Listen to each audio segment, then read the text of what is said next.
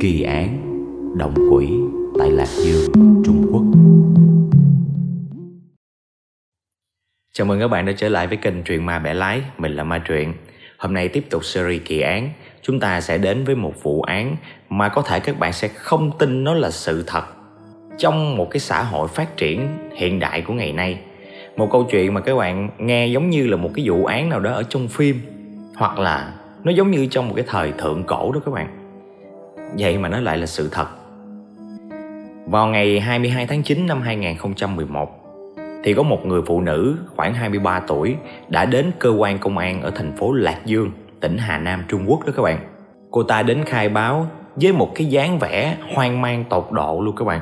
Cô ta đã khai báo rằng Có một người đàn ông tên là Lý Hạo Đã giam cầm cô ta ở trong hầm tối suốt mấy tháng trời và còn có 5 người phụ nữ khác cũng bị nhốt chung với cô ta và đã nhốt lâu hơn nhiều, khoảng 2 năm trời rồi các bạn.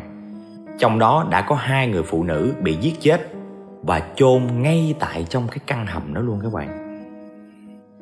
Và theo lời kể của cô ta thì trong suốt 2 năm trời, những cái cô gái đó đã bị lạm dụng tình dục rất là nhiều, trở thành nô lệ tình dục luôn và trở thành những cỗ máy kiếm tiền cho cái tên ác ôn này.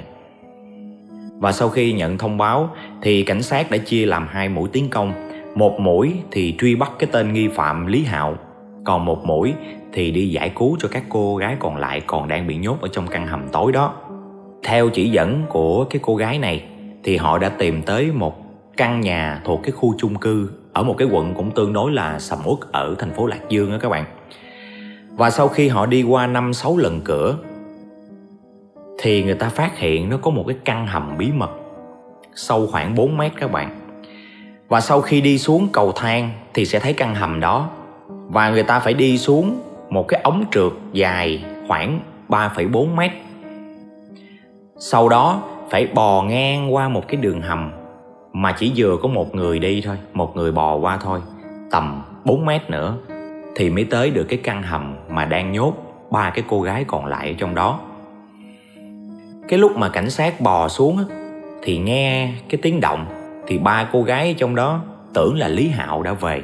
Cho nên hỏi là chồng về đấy à? Tại sao lại chồng về đấy à? Thì cái này lát nữa mình sẽ phân tích cho các bạn nghe. Thì lúc đó nhìn thấy cảnh sát chứ không phải là lý hạo thì mấy cô mới giống như là bị đứng hình hết mấy phút các bạn. Sau đó thì các cô đó mới gào khóc lên. Cảnh sát cũng tìm được ở hai cái góc hầm có thi thể của hai còn lại hai cái bộ xương của hai người phụ nữ trong đó. Vậy cái vụ việc này rốt cuộc là như thế nào? Chuyện gì đã xảy ra? Làm sao mà sáu người phụ nữ có thể sống chung một căn phòng chỉ vỏn vẹn có 20 mét vuông thôi? Vô cùng chật chội, hỗn độn và ẩm thấp như thế. Các bạn có thể xem những tấm hình chụp lại cái khung cảnh ở cái cái cái căn hầm đó các bạn và những người phụ nữ này đã phải trải qua những cái gì, những cái đầy đọa gì ở đây? Và lý hạo là ai? Tại sao hắn ta lại làm như vậy? Thì chỉ sau 48 giờ đồng hồ, sau khi có lệnh truy nã Lý Hạo, thì Lý Hạo đã bị bắt khi hắn đang chuẩn bị rời khỏi thành phố và trốn về quê. Và từ đây thì các nhà điều tra cực kỳ kinh ngạc và sửng sốt khi mà nghe được cái kế hoạch đầy toan tính bệnh hoạn, biến thái của một cái người đàn ông mà nhìn bề ngoài rất là chân chất, thật thà và lương thiện. Hắn ta tên là Lý Hạo, ở thời điểm đó hắn ta 34 tuổi, quê ở Tân Giả, Nam Dương, tỉnh Hà Nam. Trước đây hắn vốn là lính phòng cháy chữa cháy nha các bạn. Rồi sau này hắn chuyển nghề và hiện lúc đó lúc bị bắt á, đã đang làm ở cái cục giám sát quản lý kỹ thuật của thành phố Lạc Dương Lý Hạo đã có vợ và một đứa con gái 8 tháng tuổi. Và trong suốt thời gian gây án, gây ra cái chuyện tày đình đó, vợ anh ta không hề biết. Và chắc chắn rằng vợ anh ta sẽ cảm thấy bất ngờ, ngơ ngác, ngỡ ngàng và bật ngửa khi biết chồng của mình là một kẻ biến thái và tàn nhẫn đến mức độ như vậy. Vào từ đầu năm 2008 thì Lý Hạo đã giấu vợ và đi mua một căn nhà cái khu chung cư ở Tây Công gần đường Khải Hoàng thành phố Lạc Dương.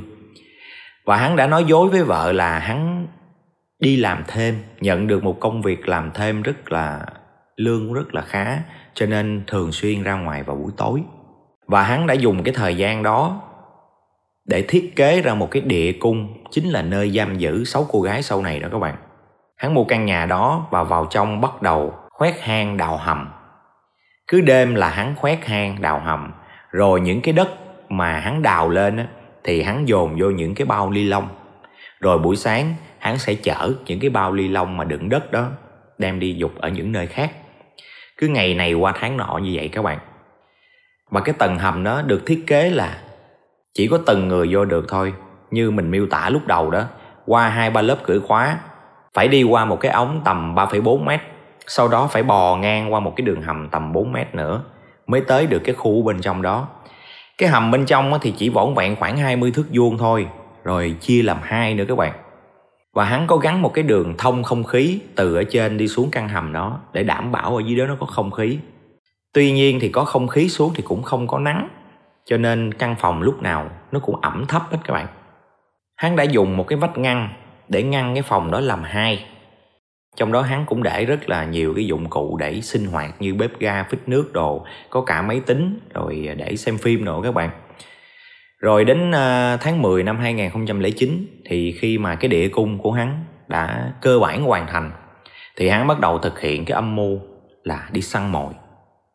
Hắn bắt đầu lên đồ à, tóc vuốt keo lên đồ đồ cho đẹp trai nhìn rất là sang trọng và cầm tiền đi rất là nhiều hắn đến những cái chỗ ăn chơi giống như là khu massage nè karaoke nè rồi à, mấy cái tiệm làm tóc á các bạn. À, để à, dụ dỗ những cái cô gái trẻ ở đó. Khi mà kẻ nào lọt vô tầm ngắm của hắn thì hắn hắn lúc nào cũng tỏ vẻ ra một người sang trọng giàu có và rất là sợp sợp xịn sang đồ để cho mấy cô đó cũng mê cái vẻ giàu có của hắn. Khi đã dụ dỗ được con mồi rồi thì hắn sẽ dụ cô những cái cô gái đó đến nhà của hắn. Và khi đến nhà của hắn thì hắn bắt nhốt vô trong hầm luôn. Những cô gái đó hắn lựa rất là trẻ, tầm 18 đến 23 tuổi thôi. Và hắn lần lượt dụ dỗ được là tổng cộng là 6 cô gái các bạn. Và khi nhốt các cô gái xuống hầm, thời gian đầu hắn đánh đập các cô rất là dữ. Để phải cho mấy cô phải phục tùng hắn các bạn sau đó thì hắn lạm dụng tình dục của các cô này mỗi ngày, coi như là những nô lệ tình dục vậy đó. Rồi hai ngày, hắn mới đem đồ ăn đến một lần. Có một cô gái đã phản kháng, và hắn đã đánh chết cô ta ngay tại chỗ. Sau đó là hắn chôn ngay tại trong căn hầm đó luôn. Hắn đào một góc hầm lên và chôn xác cô gái ngay trong đó luôn các bạn những cô gái còn lại là sợ hãi đến tột cùng đâu có dám phản kháng nữa. Và hắn đã kiếm tiền bằng cách nào? Ngoài cái chuyện bắt các cô làm nô lệ tình dục thì hắn còn kiếm tiền từ thân xác các cô này nữa các bạn. Ban đầu thì hắn dự định là sẽ làm cái group chat xếp cho những cái cô này chat xếp với khách hàng để lấy tiền của những người mà tham gia cái đó. Tuy nhiên thì hắn sợ làm cái chuyện đó thì cái máy tính của hắn phải nối mạng. Đặt camera rồi à, webcam rồi nối mạng thì mới tham gia mấy cái group chat đó được. Nhưng mà làm như vậy thì hắn sợ. Mấy cô này sẽ thừa cơ để mà gõ tín hiệu cầu cứu ra bên ngoài. Cho nên hắn bỏ ý định đó. Và hắn chuyển qua là chụp hình khỏa thân, quay phim các cô gái này để up lên cái trang web đen á các bạn, mà kiếm tiền rồi cô nào mà ngoan ngoãn nghe lời thì thỉnh thoảng hắn sẽ cho ra ngoài, nhưng mà ra ngoài để hành nghề mại dâm các bạn, để tiếp khách, lấy tiền về cho hắn. Và sau đó hắn lại đưa các cô này trở về căn hầm đó lại. Một thời gian sau thì có một cô gái ở trong đó đã bị bệnh phụ nữ các bạn, bị bệnh phụ khoa. Cho nên không có khả năng à, để chụp hình quay phim bậy bạ được nữa và cũng không lạm dụng tình dục được nữa. Cho nên thay vì để lại nuôi tốn cơm, thì hắn cũng giết cô ta luôn, là cô gái thứ hai. Rồi hắn lại đào một cái góc hầm khác để chôn xác cô gái đó ở trong đó. Cũng có một cái tài liệu khác thì cho rằng hắn đã khai rằng hắn đã gây cái xích mích giữa các cô với nhau bằng cách là, giống như là, lúc mà quan hệ với người này thì những người kia người ta không có được, người ta ganh tị và hắn khơi gợi cái cái cái lòng ganh tị của mấy cổ, để cho mấy cổ tự giết lẫn nhau. Cũng có tài liệu nói như vậy. Tại vì người ta cũng phải công nhận là bằng cách nào đó hắn đã tẩy não được những cô gái này. Để những cô gái này không kháng cự, mà phục tùng hắn hết mực. Các bạn tưởng tượng đi, một căn phòng chật hẹp như vậy. Năm sáu người con gái sống ở trong đó, một cái điều kiện ẩm thấp. Vệ sinh không có đảm bảo ăn uống cũng không có đủ. Hai ngày mới mang đồ ăn tới một lần. Rồi cái không gian không có ánh nắng không khí thì đủ thôi chứ cũng không thể nào mà gọi là dồi dào được. Rồi bị lạm dụng về thân xác đau đớn về thể xác lẫn tinh thần. Rồi phải quay phim chụp hình để hắn up lên trên những cái web đen. Hãy tưởng tượng là cái cảnh nó kinh khủng như thế nào. Cái cô gái cuối cùng mà bị bắt á, là cái cô gái mà giống như chưa kịp bị tẩy não là cái cô gái mà tỉnh táo và thông minh nhất thì ban đầu khi bị dụ rồi về rồi nhốt ở căn phòng đó thì cũng rất là phục tùng, cho nên được lý hảo rất là tin tưởng, nói chung là cưng hơn mấy cô khác. Nhưng mà thật ra cô ta đã có tính toán rồi, cô ta thông minh hơn mấy cô kia nhiều. Để anh chi? Để hắn chịu đưa cổ ra ngoài bán dâm, cổ lanh lợi rồi này nọ, các thứ mà khéo léo đồ dụ cho lý hạo đưa cổ ra ngoài để bán dâm để đưa tiền cho hắn. Thì khi đưa cổ ra ngoài, thì tranh thủ lúc mà lý hạo không để ý, thì cổ đã chạy tới công an thành phố lạc dương để báo cáo.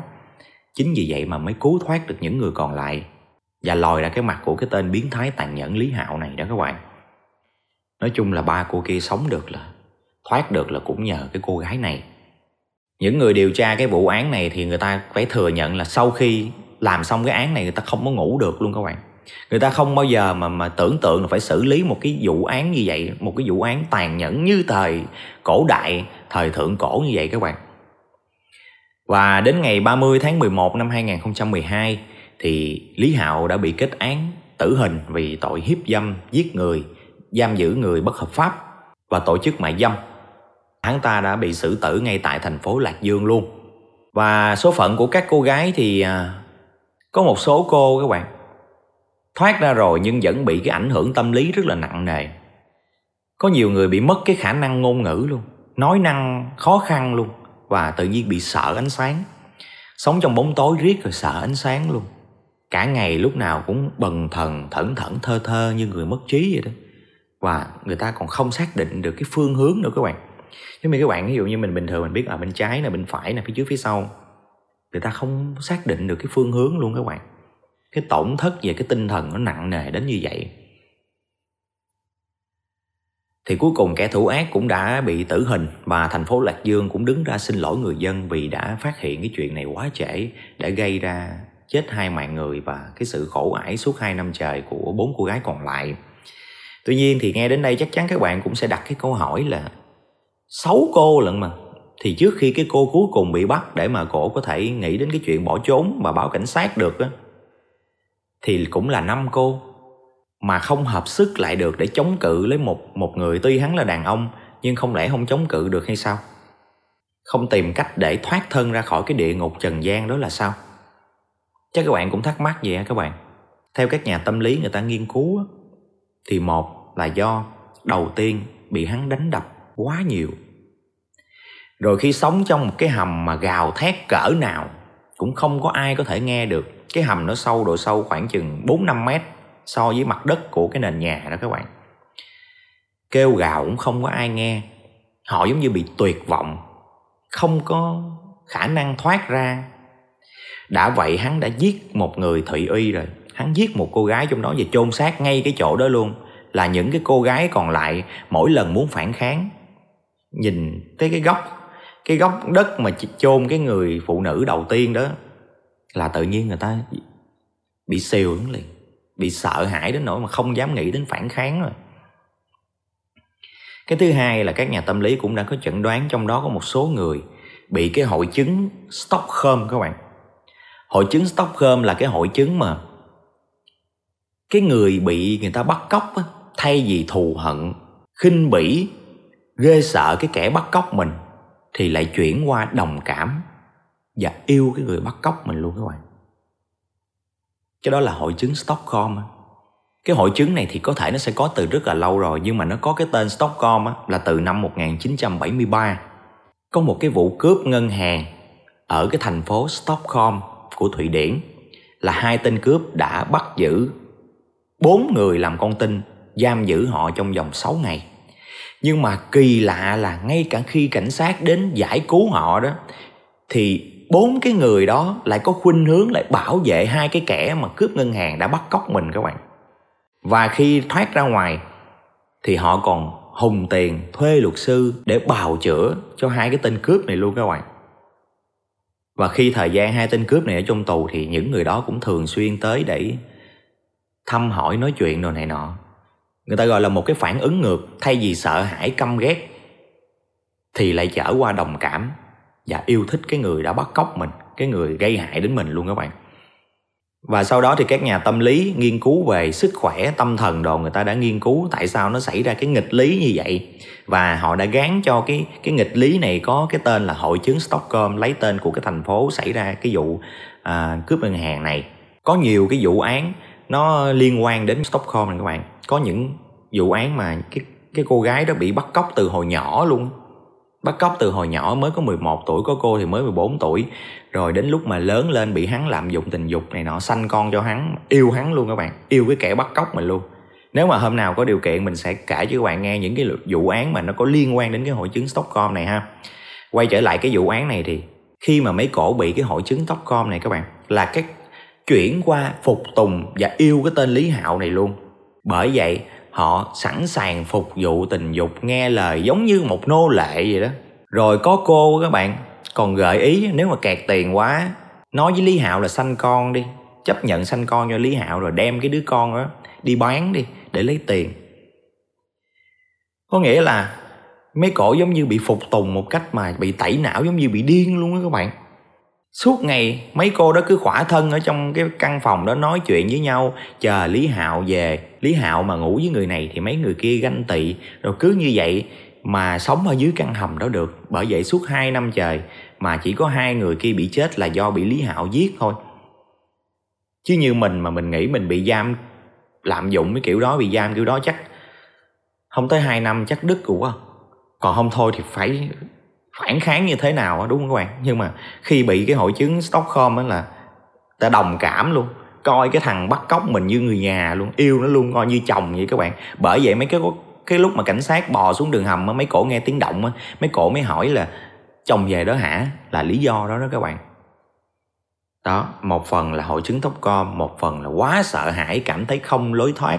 Cho nên tâm lý đã chuyển qua từ chống cự trở thành phục tùng và điều đó đã làm cho cái tên ác quỷ Lý Hạo này đạt được mục đích của mình. Vừa có tình, vừa có thân xác các cổ, vừa kiếm được tiền từ thải xác các cổ trong vòng 2 năm trời. Khi mà hắn ta bị bắt thì những người làm trong cơ quan nè Vợ anh ta không tin là đúng rồi tại đó là một người chồng tốt, mẫu mực. Còn những người trong cơ quan thì cũng nói rằng anh ta rất là tốt, ít nói Và không có biểu hiện gì là một kẻ tội phạm. Bởi vậy người ta mới nói là họa hổ, họa bì nan họa cốt, chi nhân, chi diện, bất chi tâm là vậy các bạn. Ok, vụ án hôm nay đến đây thôi. Nghe nó cũng không quá rùng rợn nhưng mà thực sự nó xảy ra trong một thời kỳ hiện đại, giữa một cái thành phố lớn như thành phố lạc dương, trung quốc thì cũng là một cái điều gì đó rất là kỳ bí, đúng không các bạn? Ok, các bạn còn thích nghe về những kỳ án nào, các bạn có thể comment ở bên dưới ha. Rồi mình sẽ tìm tài liệu và kể cho các bạn nghe. Ok, còn bây giờ thì chào tạm biệt và xin hẹn gặp lại các bạn.